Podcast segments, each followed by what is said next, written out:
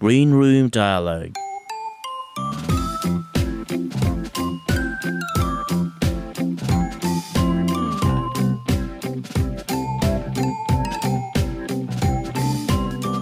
今日も大変お疲れ様です。グリーンルームダイアログハッシュタグ G ログの鉄です。この番組はポッドキャストをきっかけに知り合った友人知人とグリーンルームいわゆる楽屋でのわちゃわちゃグダグダトークをお届けできたらなという番組です。あなたの知っているあの番組の裏話まだ知らない番組のこんな魅力当 G ログが各番組への架け橋になれたら後人に存じます。今日もお耳に合いましたら幸いです。では今日は最終便に間に合った0時ちょい前の芸というポッドキャスト番組をやられているこの方の楽屋にお邪魔をしております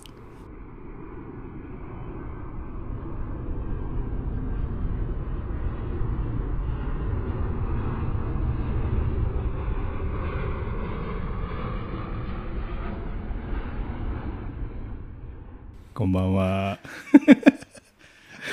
音です。すいません。はい。大丈夫ですか？緊張解けてきました？全然緊張解けてません。ということでフォトさんの楽屋にお邪魔しておりますよろしくお願いしよろますしくお願いします。はい。じゃあ、早速なんですけれども、えっ、と、番組紹介を、えーお願いしてもよろしいでしょうか？どんな番組か、ぜひ、えーご紹介いただければと思います。はい。最終便に間に合った0時ちょい前のゲイという番組をやっております。ほどでございます。番組はだいたい週1回ぐらいの配信で一人で寂しく 収録しております。はい。なんか映画とか旅行とかまあそんなことをボソボソと話しております。はい。ということで、まあでも、フォトさんの番組の、えー、と特徴というと、短さが一つありますよね。割と聞きやすい長さなんですけど、大体、大体どれぐらいでしたっけ？大体15分ぐらいを今い一応目標に台本書いてますけども、まあ15分より長くしようとしてるんですけど。あめ長くしようっていうのは常にずっと思ってる。思っている。あ理想は？理想じゃあ本人の中の理想は？理想は30分番組を一応目指してるのに。なんですけどまああの上限じゃないや。加減10分を切らないように10分以上は一応作ろうという。一回ものすごい歌だけっていうあの 10分未満どころじゃない短さのもありませんでしたっけ？ありました でも、まあ、フォトさんのその短さが聞きやすいって話をよく言われないですか？あでまあそうですけどもでもやっぱりこうなんていうんですかね。何回も聞いてもらおうとか思うとうんうん。とか内容の深さ？はいはいではい。長さなんじゃないかなって思ってるんですけど。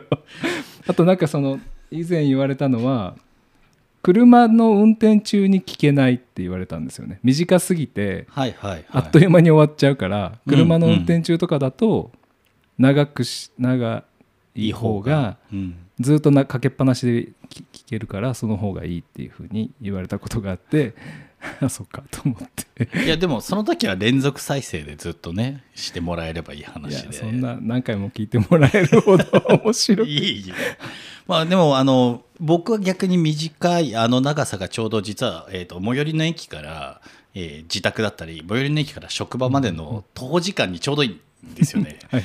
はい、なので割と隙間時間とかに、えーちょろっと聞いたりすることがあの短さが逆に助かってますけどね。あありがとうございます、はい。あ本当は長くしたい本当は長くしたい。一回あのポッドキャストのなんだっけ、えー、とリレー配信の時ははい。はい30分にね、はい、でもあれも25分だったんですあけど25分でした。であれを30分目指して。そうですそそうそうそう頑張って30分目指したけどダメだったっ まあでも長くする必要ないんじゃないですか？ええ短く方が俺フォトさんらしい気がするけどな、えー。そうなんですか？うんうん。いやえだって逆にいらっしゃらないじゃないですか？その短い時間のあげられる方いないですよね 長い人はほらいっぱいいらっしゃるから。そうですね長い人は、うんはい。うんでもすごすごいなと思いますあんなに。一人で。話せて。すいません。はい。なんか、あの、どうぞどうぞってジェスチャーでしないでください。ラジオだし。じゃあ、えっ、と、おすすめ会を、はい。はい、教えてもらってもよろしいでしょうか。は。い。おすすめ会をって言われたのでいろいろ考えたんですけどはい。自分が好きな回とうん。あとはこうおすすめしたい回おすすめしたい回っていうか聞いてほしいなと思う回はなんか違うんですけどはい。自分が好きなのは、えー、と去年の年末に作った手帳を見ながら2022年を振り返りっていうフライトナンバー44のやつが自分は好きです。はい。はい、フォトさんのはね、えっ、と、全部フライトナンバーに、あそうですね。はい、なってますが、はい、ちなみには始められたのはいつぐらいですか？始めたのは去年の4月の十何日16か7かぐらいだったと思います。はい。で、ね、先日1周年を迎えられて、はいそうで。すねありがとうございます。はい、おめでとうございましすいません、はい皆様のおかげで。はい。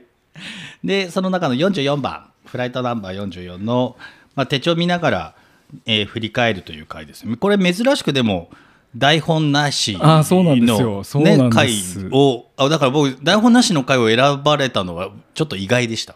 あそうなんですね。うんうん。なんか一番典型のは台本を読んだ回なのかなと思ったのでそっちを選ばれるかなと思ったんですけど自分のお気に入り的にはこっち。これがいいなっていう感じなんですね。台本のありなしじゃなくて、うん。内容ががそのちょっと去年2022年いろいろあったので。はい。あいろいろあったのでっていうと、こちらなんか、良くないことがあったみたいだけど、いいことですよね。あでも良くない。いろんな変化があったあってこと変化があった、ね。そうですね、はい。あの良くないこともあったしし。でポッドキャスト始めて良かったこともいっぱいあったので、はいはい。それを自分でこう言葉にして喋ると整理がついてああなるほどねって自分で納得して1年の締めくくりができたので、まあ、そういう意味では自分が好きな回なるほど。自分はいポッドキャストをやってる一番い意味が出た回あ、なるほど。あ、そういう意味も、自分がやってて意味が出たなっはて、一番思えた回思えた回なるほど、なるほど。では、じゃあ、いわゆるこれが好きな回だとすれば、おすすめ回はまた別おすすめ回ははいはい。おすすめ回はどんなところでしょおすすめうか。回は旅行系のエピソードを喋ってる回ですね。はい。フライトナンバー45の新年会参加のために新幹線に乗ったっていうのと先ほどの44の次の次新年ね一発目の、ね。新年一発目のはい。はい。のと49の福岡で厄払いに行ってその後某伊勢のなんとか屋さんに行ったあのパン屋さんですね。そうです、行ったやつとあとはこの前北海道に行ったやつとはい。あとは、えー、と去年の秋にフランスにちょっと行ったんですけどもその回ですね。29から30あれ ?2931323334 って5回もやってるんですね。フランスだけで。はいそれです。それがはい。はい。えっ、とフランスは結婚式にねはい、はい、そうです、はい。参列されたっていうことで、まあ、ただフランスの旅行というよりはそのフランス式の結婚式の実態というかお城でやったっていう、そうそうですそうです。はいはい、えーのなんかそういう様子も知れるのでなんかとてもその中でお着物着て、はい。はい、行かれてそのお着物の写真もツイッターのアカウントの方でねあそうですそうです。はい上げられたりありがとうございます。とかしますので。ツイッター見てください。はい、あのツイッター見ながら聞くとまたあの実際にそのお城をバックに着物のね写真もありますもんね。はいそうですそうです。楽しんでいただけるんじゃないかなというふうに思いますが、まあそのじゃあ初めて聞くよっていう人はなんか今言った旅行をこう言ってる回から聞いていただけるといいなという感じですか？うんうんあそうです。そうなんですか？あどうですか？わかんない。なんかこうちょっとあのなんていうんですかね。ただ喋ってるだけじゃなくて、うん。まあなんかこう、うん、臨場感までは言わないですけどまあちょっとこうはい。旅行してる感じを 味わ味わって味わえないか。すいません。何言ってんだろう。でもまあなんかこのあのなんだっけ。新年会に新幹線で行ったっていうのは、うん。帰りに新幹線乗れなないかもしれないっていう状況になったのが面白かったって言って言ってくださる。そういうなんかああなるほど。はい、それ聞いててなんかあの面白かったって言ってくださった方もいたしうん。なんかその伊勢のパン屋さんに行った話も、はいはい。あの別の番組で言ってくださった方もいたので、はい。まあ、そういうのが面白いのかなって 面白いの面白いですか？急に急に面白いですか？って聞かれておあの面白いと思いますよ。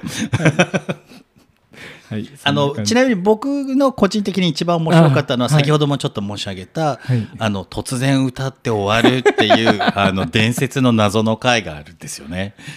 はい、はい、はい。何でしたっけそれ。何でしたっけあの全員がこれオープニング歌を歌ってその後いつも通り始まるのかなって思ったら普通に歌でプツって終わるっていう、えー回がたのはあの割と衝撃的でした。はい、はい。ありがとうございます。でもちょっと言わんとこも。ライぜひね、探していただいてね。あの、そうですね。さえー分数見ていただくと一発で多分分かると思うので、一番短いやつ聞いてみてください。はい。で、でも、えっ、と、事前のアンケートの方に、ははい。い、えっ、と、編集せずに配信した回と、編集をするようになってからの回では、再生回数に差があるので、編集するようになってからの回を聞いてほしいです。はい。はい。って書いてありますが、はい。えっ、と、先ほど挙げたのは全部編集するようになってからの回ですかね？はい。フランスの多分29からだとおあ違ったかな？なるほど。が編集を多分、はい、するようになったのでそこからその後からのやつを29から後を聞いていただければ まだ聞けるあのラジオになってると思いますのでいえいえ、その前も聞けますよ、普通に。聞けます、聞けます、もちろん。まあでも、あの、編集をするようになってから、そのオープニングとか、あとジングルとかが入るようになって、だいぶさらに聞きやすくなったっていうのはあるのと、あとなんだろう、全体的な世界観は割と飛行期間増しましたよね。あそうなんです、ね、そういう意味では。そうですか。え、だってほら、オープニング、オープニング飛行機の音が入るようになったし、あの、ジングルが、僕大好きなんですけど、このジングル。あの、機内の呼び出し音、はい。あの、はい。ね、あの、客室乗務員さんを呼ぶときに押すボタンのポンっていう、はい。あの音が鳴ってるのは、最初聞いたとき、おおと思いましたよ。あ本当ですか？うんうん。ありがとうございますあれもうるさいって言われたこともありますいや、そうなんですか？いや、俺、ジングルって、他の番組さんとかだと、やっぱりこう、タイトルコールとか、うんちょっと長めのがあったりとかして、なんか、僕は時々、ちょっとな長すぎて流れが切れちゃうというか、うんうんうん、ちょっと気になる時もあったりとかしたんですけどあれは短い上にちゃんとジングルのその機能も果たしつつへでふ世界観壊してないじゃないですかその飛行機っていうコンセプトの。あ素晴らしいってふ多分最初使った直後僕ツイッターですげえ反応したと思うんえですけど。レスもいただいたじゃないですか でちなみにですね、はい。あのその飛行機の音もですね皆さんあのこれバージョンアップしてますんで編集直後の飛行機の離陸音と、えー今現在の離陸音また違いますので、はい。ありがとうございます。はい。えー特にそのイヤホンとかヘッドホンでね。ヘッドホンで聞いていただければ。はい。はいあの聞くとその、えー変化がより明確にわかるかなと思いますのであのこれを機に聞いてみようかなという方はねぜひイヤホンとかヘッドホンで聞いていただけるとえーオープニングから楽しんでいただけるんじゃないかなと。ありがとうございます。はい。すみませんありがとうございます。ポッドキャストを始めたきっかけをぜひお伺いしたいんですけど、去年の4月から始められたということで、はい。はい。ちなみにいつからポッドキャストやろうかなって思って結構準備期間あってからの4月いやそれとも割とポンとすぐ本始まる、当はい。はおもうすぐ。やろうと思って。あ 割とじゃあそういうのはなんか決断早いいや全然早くいないです。で全然早くないけどうん。やっぱり、なんていうんですかね。もうね割といい年なので 今までのこう人生で後悔することとかって人間あるじゃないですか。はいはい、はい、でそれでああの時あれやってればよかったなとかあの時一歩踏み出してればって思うのがいっぱいあるので、はい。とりあえずこのポッドキャストに関してはそれを思いたくないというふうに思ってでもう編集もできないしマイクも使わずに iPhone だけでやってたんですけど、はいはいはい当時は。なのでもうなんかそのあた何かこう機材を買ってどうのこうのとかっていうよりはとりあえず始めて始める始めて後からそういうことをやろうと思ってとりあえず始めようと思って始めました。はいじゃあそのポッドキャストをやろうっていうふうにポッドキャストにこう目が向いたとか関心が向いたのはどんなきっかけとかありますか？えっとですね。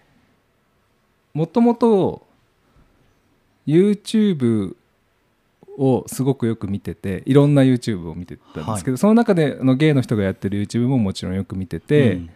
順番的には えーっと塞ぎがち。塞ぎがちしてます？知ってます知ってます。塞ぎがち丸肉送迎の順番でなぜか知らないですけど塞ぎがちがおすすめに出てきたんですよ。YouTube のあるじゃないですか。関連動画みたい関なそうです、はいはい。で塞ぎがちが出てきてで初め塞ぎがちの三お三方ってゲーゲーしい見た目ではないじゃないですか。あはい。まあいわゆるこうお姉さんバリバリの何かこうねテレビのマスコミなんかに出られるようなタレントさんの、えー感じとは全然違いますもんね、そうはい。そうですそうです、はい。でそれで塞ぎがちを初め見てたんですけどななぜこれがおおすすめに出てきたのかも分からなくてゲイの人たちだとも思ってなくて、ああなるほどなるほど、お兄ちゃんたちが喋ってるうん、のをだと思って見てたらで何個かおお話を見てる中で丸肉の国さんがゲストに出てる回があ,、って、うんうん。あこの人見たことあると思って、うんあの、うん東京ネイバーズのドラマに出てらっしゃったんです。知りませんか？あそうなんですね。でゲイの役で出てて、うん。でゲイの人ゲイの男の子たちがドラマにに、まあ、素人ですけど出られてるっていうコンセプトのあれだったから、はいはい。あこの人が出てるということは塞ぎがちの3人もゲイなんだあっていう。そっか逆算的にというか たどってたどってってことはってなったんですね。はいで、いあの塞ぎがちを一応全部見たんですけど、うん。まあ、だからまあもちろんそのゲイの話も出てくるし、うん。ゲイゲイバーの話も出てくるし、っていうことで、まあ、塞ぎがちにめどっぷりハマってて、はい。で国さんがゲストに出てたので丸肉に飛んでい。丸肉を見てて、はい。丸肉も全部見て、はい。で次えーっとあの塞ぎがちの中でも丸肉の中でも送迎の話をしてたので、はい。送迎に飛んで送迎の YouTube を見ててはい。ででポッドキャストをしてるのも知ってたんですけど、はい。送迎ん？あそっか。送迎がポッドキャストに復活したはいはい。タイミングで送迎アスゲーソーダゲイにカミングアウトを聞くようになったんですよね。ではいそうです。で、まあ、そこで聞くようになってリスナーからでもはじゃあやろうの転換っていうものだったんですか？でえーっとその4月ぐらいに送迎の中で海パンとあたしろさんがそれぞれ始めが面白い番組があるよっていうのを送迎の中で喋っててはいはい。でそこで海パンとあたしろに飛んでまた全部聞いてでこの面白いこんな人たちがいるんだと思って、うんだけど、うん本当に始めまだ始められたばっかりで、うんうん。なんかこう先にステージに上がっていった人たちみたいな感じで、はい。それでいや自分もやりたいって思ったそう思ったんですよね。でなんかもともと YouTube をやりたかったんですね YouTube を見てたので、あはいはい。あの YouTube をやりたかったんですそれ書いてないですよそんなことね。いいいですよ。書いてないこと喋っていただいて全然いいんですよ、YouTube をやりたかったんですけど、あのもう顔出しできないしう、ん。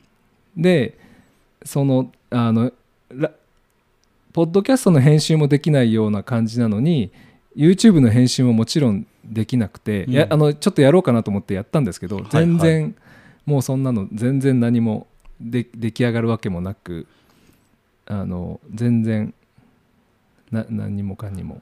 ではそもそもフォトさん的にはこう何か発信したいとか自己表現したいとかなんかそういう欲がベースにはあるんですか？そう。です。目立ちたがり屋なんでしょうね。どっちどっちタイプですか？発信タイプなのか単純にまあ誰に届くどうこうというよりはさもうその自分の中のものをアウトプットしたいっていう欲の方なのかどっちタイプですか？アウトプット？えーっとですねえーっとですね僕あの人の評価がすごく気になる人なのではい。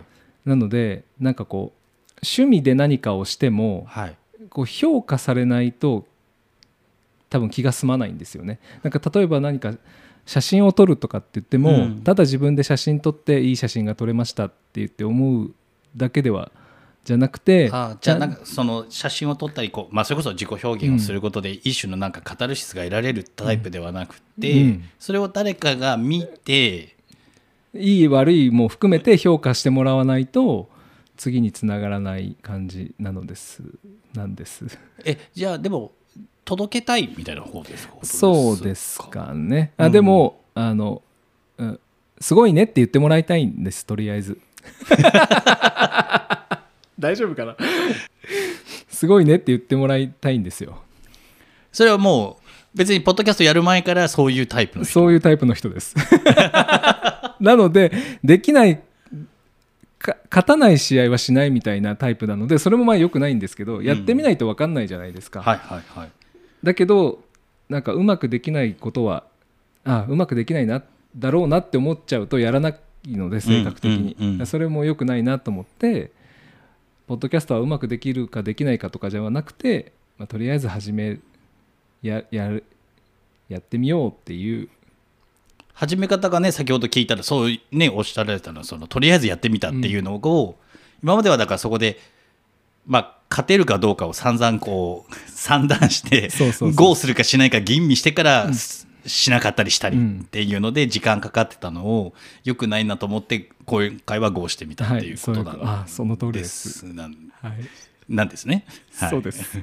えじゃあそういう意味ではフォトさんにとってこの今回のそのポッドキャストっていうのはまあ新たな試みというか今までにないスタイルでこうちょっと物事始めた感じなんですか、はい、そうですね。そうですね。うーん。そうです。うん。え実際どうでした？こうなんかまあ今までの感覚で言うと見切り発車みたいな感覚かもしれないですけど、実際見切り発車してみてどうでした？今は良かったと思ってますけど、うん。でももう僕すごい自分のやつ聞き直すんですけどお自分のを何回も聞き直すタイプですね。聞き直すタイプなんですけど、もうさすがに初めの頃のやつはもう聞けないですね。もうあの 聞けない。恥ずかしくて聞けない。その完成度っていう意味であ今のもう、まあ、もちろん完成度は低いですけど当時はもうさらに低かったのでそれを聞き直すとかそういうことはもう絶対にできない。何？自分に厳しいタイプの人？自分に厳しくはないですよ。いやでもそれ厳しくなかったら昔のはとてもじゃないけど聞けないなんてならなくえないですーみんな聞聞けなくないですか？え恥ずかしくないです？まあ、僕はありがたいことにお相手があっての初回でしたので 僕はもうこじこじに頼りっぱなしだったのでいやいやそんなことないですよ。もう全然今でも聞き直せますけど。えー、恥ずかしいですすごい。恥ずかしいです、はい。ちなみにここがこのポイントが恥ずかしいとか何かあります？えー、いやめっちゃ多分かっこつけて喋って喋ろうとしてたと思いますし今もかっこつけてますけどあじゃあそういう意味でちょっとスタンスも自分の中で 違う感じですか？違う違うと思うしへそのえ文章も今もまあぜあなんかもっと言葉を知ってればもっといい言葉を選べるんだろうなとか思うけど当時はもっさらにさらに稚拙な文章を書いてたと思うので。でまあ、台本をね読まれてのほあれだからその台本の文章そのものがっていうことですかね。そうそういうことですね。そうですね。はいはいはい。はい。まあじゃあそういう意味ではレベルアップはしてるなっていう実感も一方であるってことですよね。あそうそうですね。はい。そういうお。そうそうあのなんていうんですかね。はいちなみにその前昔はちょっと格好つけてたじゃような気がするっていうお話でしたけど、はい。今はどんな風に変わったっていう感じですか？かっこつけなくなった。かっこつけなくなった。かっこつけなくいやかっこつけてますけどもなんかわわざと声を低くしようとか多分してたと思う。わかんその昔のやつを聞かないのではい。もうわかんないですけど後で一緒に聞きます。聞きません。初回初回を一緒に聞いてみたっていう企画やってもいいですけど。いいです。大丈夫です。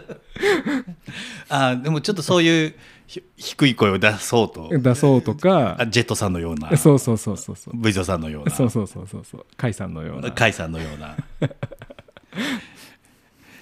こんばんは。0時ちょい前のそうそうそうみたいな。そうそう。本当にでもそうだと思います。恥ずかしい。はい。じゃあ今の方がリラックスしてやれている感じは？まあリラッククスはしてますけどもね、うん。あのマイクも良くなりましたので。はい。え何？マイクが良くなるとリラックスするの？勝手にいい声にしてくれる感じは。あそっかそっか。はい、あの iPhone のマイクよりも今使ってるマイクの方がいい声にしてくれてる気がする。でも分かんないけど。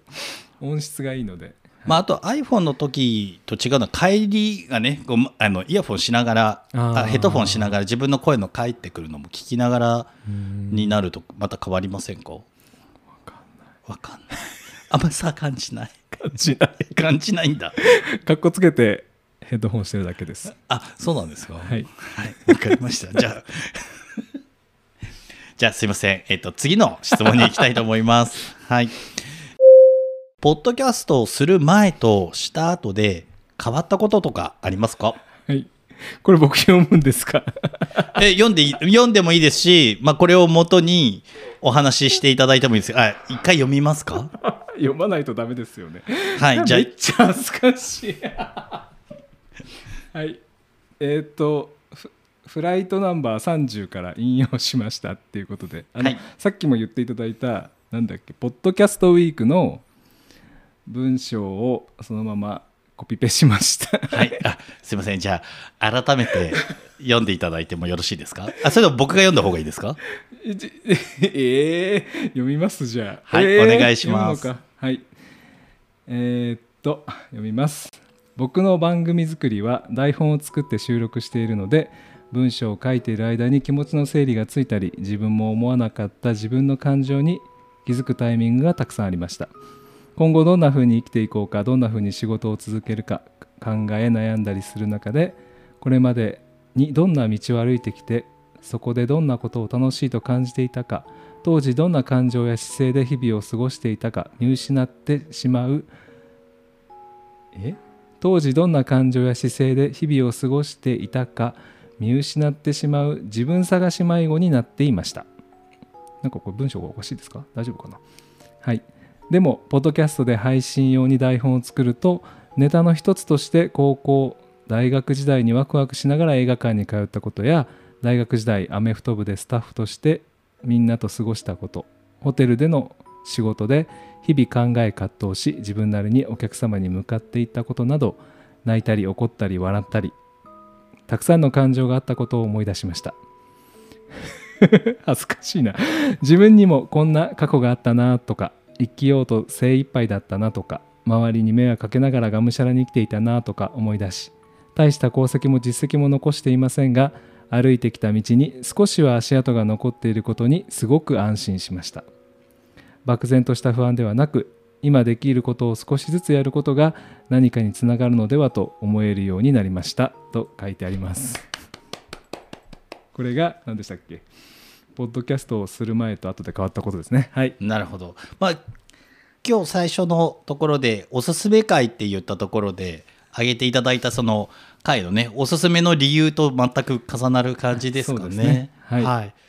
だから自分を振り返るとか、まあ、こう、捉え直すきっかけに、ポッドキャストがなってるっていう感じですかね。はい。それってあれですか？原稿書く段階でその気づきがあるんですか？それともなんか声に出して放送載せて初めて気づくとか、まあ、なんだったらそれをしてさらにリスナーさんからこうリアクションがあってさらにこう気づくこともあったりとかどの段階でその今お話しされたようなこうあ自分こうだったんだなみたいなこう捉え直しとかそういうのが起きてくるんですか？台本ですかね。あまずは台本ではいなるんですね。はい、もうあの読む方は内容というよりはどっちかっていうと綺麗に読もうという意識が強いので、綺麗に読もうというかちゃんと発音しできてるかとか。はい。聞きやす聞き取りやすい聞きか取りやすいかとか、うん。その言葉選びがちゃんとできてるかあそこまで考えてないか。いや台本ですね。台本作る時にやっぱりその感情の整理がつくなるほどなるほど。はいそういうことでもリスナーさんからその反応があったりそのコメントがあったりしたことでさらにこうもう一段階整理がついたり、まあ、違う視点で捉え直したりみたいなこともあったりされます？それはあんまりないかな ちっちゃい声で言った。あんまりなんかその感情のところにはあんまりあれがないですかねちなみにでもそういうコメントとか、ね、感想とかもらうとフォトさん的にはどんな気持ちですか？え嬉しいです普通に。うん。なんかその嬉しさの中身をちょっと聞いてみたいなと思って質問したんですけど。嬉しいです。でもなんかそのか本当に感情の部分自分がどんな風な思いをしたとかどんな風なうん。今感情を持ってるかとかうん。悩んでるとか、そこにはあんまりあれがない気がしますね、うんなんかそのみたい、うんうん。というよりはどっちかっていうとどんなおすすめの映画がありますとかどんなはいドリカムの曲でこれが私は好きですみたいなうん。はありますけど、うんうん、あじゃあなんかそのコメントいただくことによって、まあ、広がることは、うん。うん、あるけど、うんこう内に深める方向性じゃない感じですかね。ああなるほど。そうですね。うん、なるほどなるほど。はい。次の質問に行きたいと思うんですけど、はい、ポッドキャストをする上で決めているマイルールはありますか、えーまあ、例えば嘘は言わないようにしているっていうようなことだったりとか、まあ、あとは逆にそのマイルールとしてルーティンで収録前には必ずこういうことしますとかっていうのがあれば、えーぜひ教えてください。はい。えっと一人称は僕。愚痴らない。悪口を言わない。営業おねえを使わない。挨拶はこんばんは。下ネタはほどほどに。なるべく関西弁を使うです。すごい突っ込みどころがちょっと実はあるなと思ってるんですけど、えーそうですか？はい。えっ、どうぞと悪愚痴らない愚痴らない？はい愚痴らない。愚痴ってないつもりなんですけど愚痴ってますか？いや僕なんて同性的なのはあれは愚痴じゃないのか。あれは愚痴ではないですね。そっかそっか、はい。愚痴ではないか。愚痴ではない。でもあのフォトさんが「いや僕なんか」って時々あのすみません。一リスナーとしては言い過ぎてるなって思っていやそこまでじゃないのになって思っていることはあのスペースの時も含めてまあまああります。そうなんですね、うん。でもあれは私の中では愚痴でなんかその仕事の愚痴とかあそうかそうか。そういうことですね。なるほど。はい、なんかこうあの友情関係の何かとか、はいはいはい。そういうことをぐぐぐちぐち言ってもまあしょうがないかなとは思ってでもなんかポッドキャストランキングが僕はどうせ あの高くなる誰も聞いてないんですよ。みたいなのは僕ごめんなさい全部愚痴か番組の愚痴かなと思ってずっと聞いて。でも多分まあ僕だけじゃなくてねその,、えーその場に合わせた人がそんなことないですよって必ず言うじゃないですか。あれはでももうあれですからね成績ですからあの その時の成績ですからまあでもあのそれあのランキングについては楽しんでるところもあって実は、はいとかあとあの僕はアップルポッドキャストでポッドキャスト聞いてるんですけど、はい。聞くときにもちろん登録してるのもあるけどうん。登録えフォローか。フォローしてるのは、自分のやつをフォローしてないんですよ。はいはいはい。で自分のやつがアンカーからアップルポッドキャストにこうは移されるじゃないですか自動的に。うん。その時に入ったかなっていうのを確認するためにあのやるんですけど、うん。自分のやつを探すんですよね毎回、で検索欄に「ゲー」って入れて検索したらまあ大体のゲーポがザーって出てくるじゃないですか。はい。あれに僕初め出てこなかったんですよ全然。始めた頃始めてから半年ぐらい。あそうなんですね。タイトルにゲイって言葉入ってる。入ってるけのどに。うん。そこに入ってこなくて。はい。でこれなんで入ってこないのかなと思ってたんですけど、うんうん。あれ多分単純によく聞かれてるチャンネルは上位に検索の上位に上がってきてあそうなんですね。多分だと思うんですけど。うん。なので例えば芸爆さんとか海パンさんとか、えーっとまあそういうあの人気のポッドキャストは必ず上に上がってくるんですよ。あだからそういうことじゃないかっていうふうにフォトさんはまあ思思ってるんですね。思ってる、はいはいはい。でそれがだんだん ここ数ヶ月はちゃんと検索すればまあ上には上がってこなくてもこうスクロールしてくると下の方にいるっていうのが出てきたりとかあとはまあ再生回数がこんな話していいのかな？いいですよ。再生回数があのこう入るあなんていうんですかね。まあこう皆さんに聞いてちょっとは聞いていただけるようにななってきてるなという感覚があるので、うん。それあのなんていうんですかね。そランキングに関しては一応楽しんで見てるというあなるほど。よかったでことですす。愚痴ってるつもりは。まあごめんなさい。愚痴ってるっていうかまあ。いやでもなんかそのまあそこを目標にしてる感じですね。他の人気の方々に追いつけるように頑張ろうって思ってるということです。なんか違います、うん違くないですよ。大丈夫ですよ、はい。えー一人称は僕はい。なんですね、これは普段からですか？普段は仕事の時は私って言ってると思います。はい。はい、で生活では多分その仕事のことがあるのでそこに引っ張られて普段も私って言ってる気がするんですけど、まあ、そことちょっと線を引きたいのでうん僕ということにしました。なるほど。あじゃあそれはあえて決めてそうしたんですね、はいそうしました。はい。えー営業おねは使わない。はい。えー挨拶はこんばんは。こんばんは。はい。これこんばんはにしたなんか理由ありますか？夜をイメージしたのはなんか。一応あのタイトルが最終便ということなので。あそっかそっか。はい、そこでそうですよね。はい。それでです。そっか最終日に間に合っギリギリ間に合ったのにおはようございますじゃおかしいですもんね、はい。なるほど、うん。え下ネタはほどほどになるべく関西弁を使うってこう最後関西弁なんですね。京都弁ではない。京都言葉ではないんですね それはね難しいんですよね。あの難しいんです。難しいんですか、はい。難しいとは？京都京都弁は難しいんですよね。でもうあの多分ですもご出身がは そうなんですよね。ねですよね。はいそうなんですけどはい。あのえーっとですね難しいんです。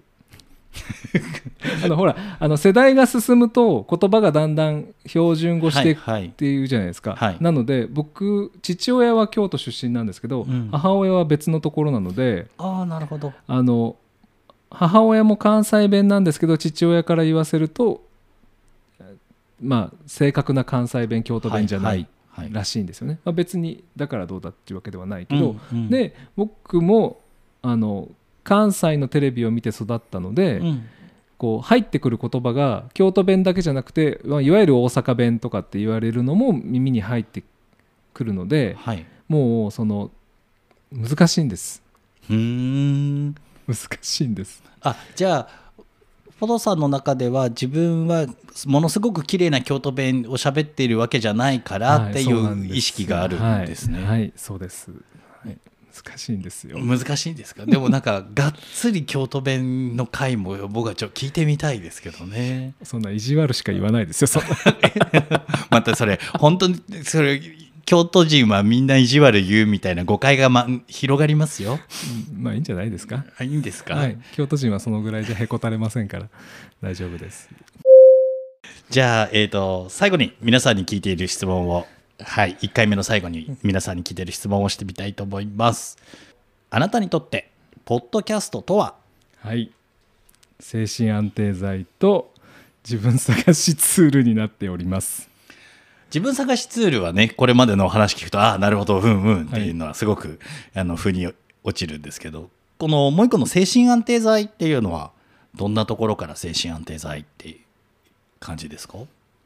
これもですねさっきの何でしたっけ変わったこと？の中に入ってた、はいはい。なんかちょうどそのポッドキャストを始めようと思った時にいろいろ私生活もいろいろあったし、はいはい。仕事もいろいろあったし、はい。まあ、ちょっとこう疲れてた。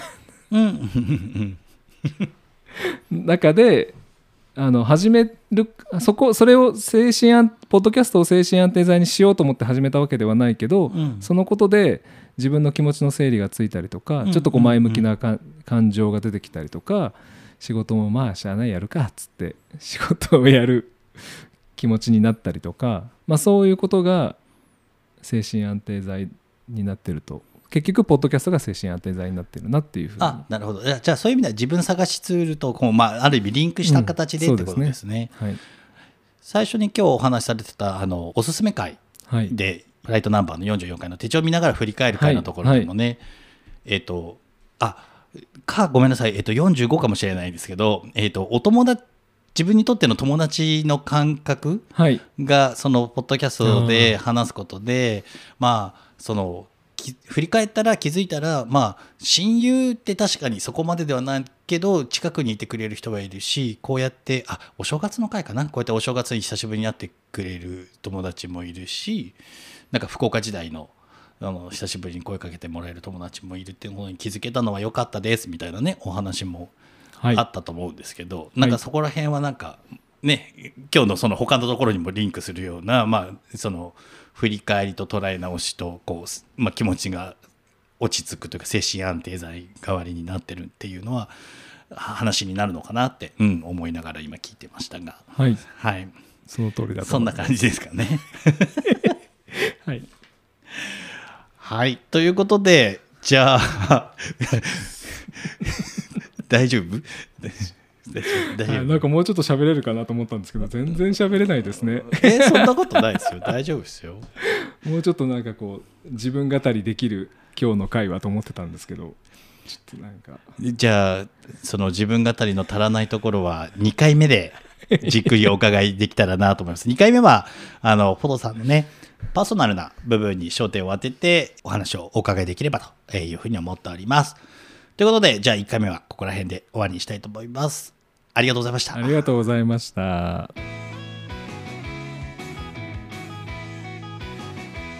この番組はゼロのつく日に配信予定です。10日20日30日に合わせてお届けします。また感想もお待ちしております。ツイッターでつぶやく際にはハッシュタグ G ログ。G は英語大文字表記。ログはカタカナ表記でお願いします。